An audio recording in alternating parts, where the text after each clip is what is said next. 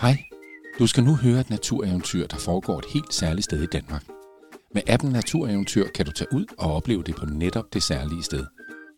Lige nu skal du dog bare læne dig tilbage og bruge din fantasi til at forestille dig, at du selv er lige der, hvor eventyret foregår. Er du klar? Har du tændt for fantasien? Så går vi i gang. Kapitel 1. Det lille fyrtårn. En gang for længe siden boede der et vildmarksfolk herude på den øde klithede. De vidste en hel masse om vildmarken, og de studerede vinden, havet, sandet og vildmarkens dyr og planter i deres store naturlaboratorium. Vildmarksfolket havde en særlig evne. De kunne nemlig tale med de vilde dyr.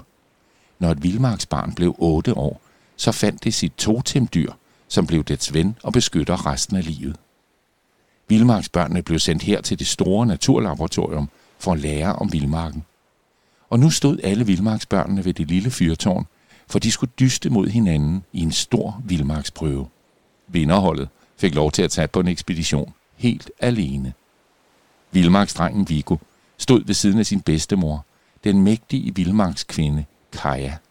På Vigos skulder sad hans totemdyr, det smukkeste grønne markfirben, som han for nylig havde fundet tæt på sit hjem ved Hanstholm Fyr. Se, se lige alt det sand. Det er altså vidunderligt, jublede markfirbenet og sprang op og ned på Vigos skulder. Vigo klappede markfirbenet på hovedet, mens han kiggede rundt på alle de andre børn og deres totemdyr. Hvem må han skulle være på hold med, når de om lidt skulle dyste mod hinanden? Kaja vinkede alle børnene med sig, og i samlet flok begav de sig ud gennem klitterne. Kapitel 2. Vildmarksprøven begynder. Da de havde gået et lille stykke gennem klitterne, stoppede Kaja op. På hendes arm sad hendes store havørn. I bliver nu sat sammen to og to. I skal finde vej gennem klitterne ned til havet, og derfra tilbage til naturlaboratoriet, sagde Kaja og kiggede rundt på de mange ivrige vildmarksbørn, der genert skævede til hinanden.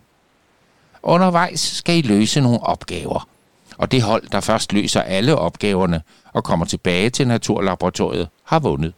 De vil som de første få lov til at drage ud på en ekspedition på egen hånd. Den gamle vildmarksmand, Adrian, der havde en stor ulv som sit totemdyr, gik rundt og inddelte børnene i hold. Adrian lagde sin hånd på Vigos skulder og pegede på en pige med langt mørkt hår. Hun stod ved siden af et smukt krondyr. Vigo vidste, at pigen hed Johanne. Hun boede nede ved Løjbjerg Fyr, og hun var kommet hertil sammen med Adrian. Han var hendes lærermester, for hun var ikke selv i familie med vildmarksfolket. Johanne smilede genert til Vigo, som straks gik ind til hende. Der er tusind veje gennem klitterne, så følg havørnen på jeres vej, sagde Kaja og sendte sin havørn på vingerne. Er I klar? Ja, råbte alle børnene i munden på hinanden. Kapitel 3. Lyn og Laban Viggo og Johanne stoppede op for at spejde efter havørnen. De kunne skimte bølgernes hvide toppe i det fjerne. Hvor blev den af? spurgte Viggo og skyggede for øjnene med den ene hånd. Har jeg allerede mistet havørnen af syne? spurgte en stemme håndligt. En fregnet dreng med en hugorm på skulderen masede sig forbi dem og gav Johanne et skub i ryggen, så hun nær var faldet. Hey, se dig lige for, sagde Johanne og kiggede irriteret på den fregnede dreng, som hed Laban. Han grinede bare og rakte tunge af dem. Se dig selv for, sagde en pige med kridhvidt hår, som nu løb forbi dem sammen med sin ådder. Hun hed Lyn. Hun grinede højt, da hun og Laban fortsatte i løb ned gennem klitterne i retning mod havet. Hey, hvor er de dumme, sagde Vigo sammenbit og kiggede efter de to vildmarksbørn. De havde fra den allerførste dag på Naturlaboratoriet været efter Viggo. Johanne nikkede. Lyn og Laban havde indtil videre ikke været gode kammerater. Så greb hun Viggo i armen og pegede op. Se, der er din bedstemors havørn.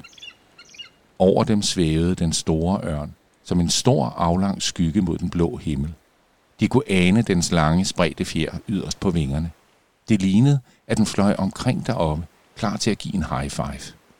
Viggo grinede og gav Johanne en high five. Kapitel 4.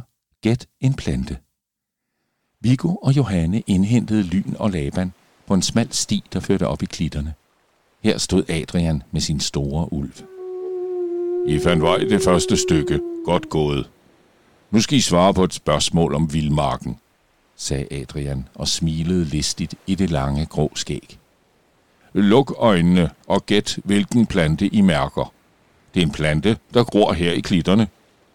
Adrian tog en kasse op med et hul, hvor de lige akkurat kunne stikke en hånd ind. De stak alle på skift hånden ind i kassen og mærkede på planten, der lå derinde. Så stak Viggo og Johanne hovederne sammen, så Lyn og Laban ikke kunne høre, hvad de talte om. Okay, øh, den var lang og tynd og lidt spids i enden, viskede Johanne til Viggo. Ja, og man kunne faktisk næsten skære sig lidt på den, sagde Viggo dæmpet. Men han havde ingen idé om, hvad det kunne være for en plante. Han havde vist glemt at høre ordentligt efter, da de havde talt om vildmarkens planter nede i naturlaboratoriet. Øh, det er i hvert fald ikke revling eller lyng, viskede Johanne og kiggede på planterne, der groede i klitterne foran dem. Jeg ved det. Det er hjelme, Johanne lyste op. Det må være den lange, græslignende plante. Viggo lagde mærke til, at Labans hugorm i det samme bugtede sig væk fra dem, og sekundet efter gav Johanne og Laban deres svar i munden på hinanden. Det er hjelme, svarede de begge to, og Adrian nikkede. Viggo var rødglødende af raseri. Labans hugorm havde smuglyttet. De snød, men der var ikke noget at gøre. De måtte bare fortsætte, og nu gik det vilde kapløb op gennem klitterne. Kapitel 5 Havtårn Johanne og Viggo havde indhentet Lyn og Laban, og de fulgte nu havørnen, der svævede højt oppe på himlen. Viggo løb forbi Laban, som i det samme satte en fod ind foran Viggo. Viggo snublede og faldt. Så markfirbenet fløj ud i klitterne. Tag så den, råbte Lyn, og nu begyndte Labans hugorm og Lyns ådder og jagte det stakkels markfirben rundt i klitterne. Lyn og Laban grinede og løb så videre, mens Viggo redselslagen kaldte på sit markfirben. Så nogle bæster, udbrød Johanne vredt og sendte sit krondyr ud for at jage hugormen og jage odderen væk. De forsvandt mellem hjelmene ved synet af det store dyr, og markfjerbenet kom nu piskende gennem sandet og kravlede lynhurtigt op på Vigos skulder igen. Det er sørme, sørme godt, det er så hurtigt, sagde den kægt. Og meget godt, at vi havde Johannes krondyr med, grinede Vigo. Men markfjerbenet svingede bare med sin lange hale, som den kunne smide i selvforsvar. Viggo kiggede efter Lyn og Laban, som var forsvundet. Nu indhentede de dem aldrig. Se, her er der havtårn, sagde Johanne. Det er ligesom at spise en vitaminpille. Måske kan det give os ny energi, så vi kan indhente Lyn og Laban. Kapitel 6. Hvor blev havørnen af? Viggo og Johanne kom nu ned i en lille dal. De havde for længst tabt Kajas havørn af syne, og nu vidste de ikke rigtig, hvilken vej de skulle gå. De kiggede op mod den blå himmel, men de kunne ikke få øje på den. Vi må finde den igen, ellers så har vi ikke en chance, sagde Viggo og knep øjnene sammen. Gør som mig. Brug jeres andre sanser, og ikke kun øjnene, sagde Johannes krondyr og vippede med ørerne. Luk øjnene og snor så rundt fem gange. Rundtosset blev de stående med lukkede øjne, mens de brugte ørerne, næsen og følesansen. Mm, jeg kan dufte lyngen og mærke vinden, sagde Johanne. Og, og jeg kan høre Kajas havørn, der skriger, sagde Viggo og lyste op i et bredt smil. De åbnede øjnene og kiggede op mod den blå himmel. Der var den igen, som en lang sort skygge højt over dem. Sådan, sagde Johanne og gav Viggo et puff i siden. Han smilede genert, men også lidt stolt.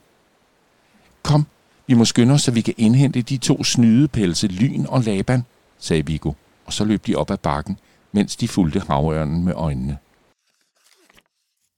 Kapitel 7.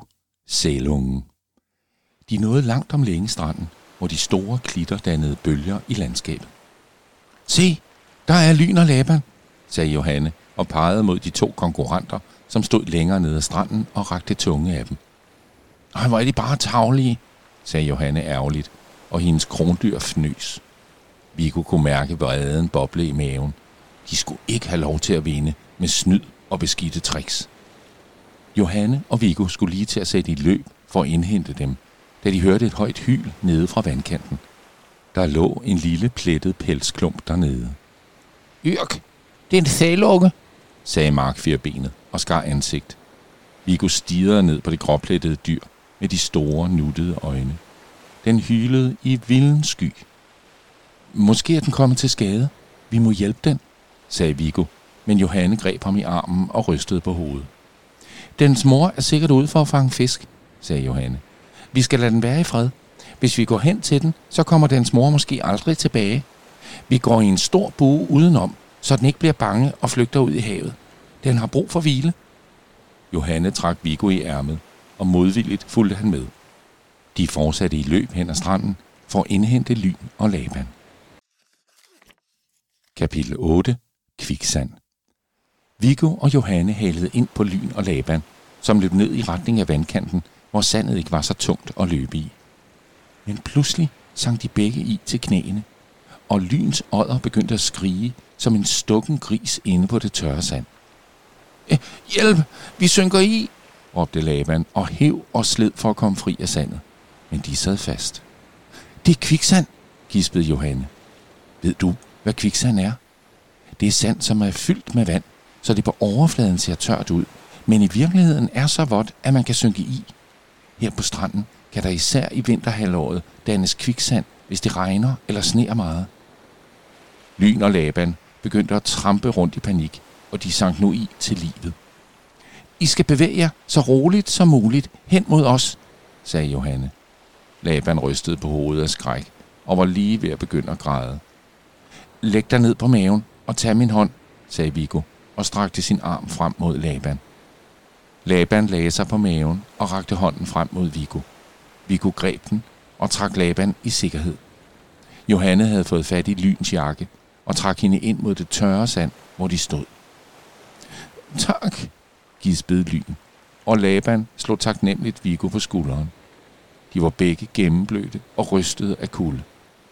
I må løbe jer til varmen, sagde Johanne, og så løb de alle fire side om side, mens de slog med armene, så varmen kom tilbage til kroppen. Kapitel 9. Totemdyr i sten. Et stykke hen ad stranden stod Kaja med sin havørn.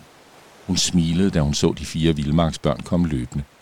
Lyn og Laban var stadig våde, men de havde fået varmen af løbeturen. I er nu kommet til den sidste opgave. Her skal I bruge stenene på stranden til at lave jeres totemdyr, sagde Kaja og slog hånden ud mod de mange sten. Jeg står model, sagde Mark Fjerbenet og løb ned af Vigos arm og hoppede ned i sandet. Det stillede sig med løftet hoved og blikket rettet mod horisonten, mens Viggo lagde stenene i sandet, så det lignede et markfirben. Han smilede til Johanne, som allerede havde lavet et flot krondyr af lutter hvide sten. Laban havde lavet sin hugorm i flotte røde sten, og Lyns ådder var lavet i sorte. Godt klaret, sagde Kaja og blinkede til Viggo og Johanne. Skynd jer nu det sidste stykke hen til den store fiskekutter, hvor vi vil kåre vinderen af løbet. Laban sprang på benene og gav Viggo et puff i siden med den ene skulder, så Viggo satte sig på numsen i sandet. Og så løb Lyn og Laban fnisende afsted. Kapitel 10. Kaja udnævner en vinder. Forpustet nåede Viggo og Johanne hen til trappen, der førte op til naturlaboratoriet. Men Lyn og Laban var allerede kommet derhen, og de stod nu og jublede. De kom først. Viggo kiggede surt på de to vildmarksbørn. I skulle, I skulle altså have lavet dem sidde i kviksandet, sagde Mark firbenet bedre vidende, men Johanne smilede bare og rystede på hovedet. Pyt med dem, sagde hun og lagde en hånd på Vigos arm. Der gik ikke længe, før alle de andre vildmarksbørn også kom i mål, og bag dem kom Kaja og Adrian gående. I klarede alle prøverne flot, og I var gode til at finde vej gennem klitterne. Nogen hurtigere end andre, sagde Kaja og kiggede på Lyn og Laban. Viggo sparkede skuffet til sandet. De fortjente ikke at vinde. Men, sagde Kaja, og Viggo kiggede op på sin bedstemor. Det handler ikke kun om at være hurtig. Viggo og Johanne, I har vist, at I ved en masse om vildmarken, og at I er nogle gode kammerater, der er klar til at hjælpe andre. Johanne lagde mærke til, at Lyn og Laban blev rosa i kinderne, og de kiggede flot ned i sandet. I vinder løbet. Tillykke, sagde Kaja, og gav dem hver en flot, hvid serpiaskal. Johanne og Vigo faldt hinanden om halsen og jublede. Nu skulle de snart ud på deres allerførste vildmarksekspedition helt alene. Godt gået begge to, viskede Adrian og blinkede til dem, inden de sammen gik tilbage mod Naturlaboratoriet i Nationalparkcenter Thy for at lære mere om vildmarkens dyr og planter. Vil du besøge Nationalparkcenter Thy, hvor vildmarksfolket havde deres naturlaboratorium? Så får din mor eller far, din mormor eller din farfar, eller måske din yndlingsonkel eller lærer til at tage dig med en tur til Nørre Vorbeør i Nationalpark Thy. Her kan du også se, om du kan finde vej gennem klitterne, klare alle prøverne og hjælpe Lyn og Laban fri af kviksandet. Download den gratis app Natureventyr, og lad den guide jer rundt på eventyr langs smukke ruter i den danske natur.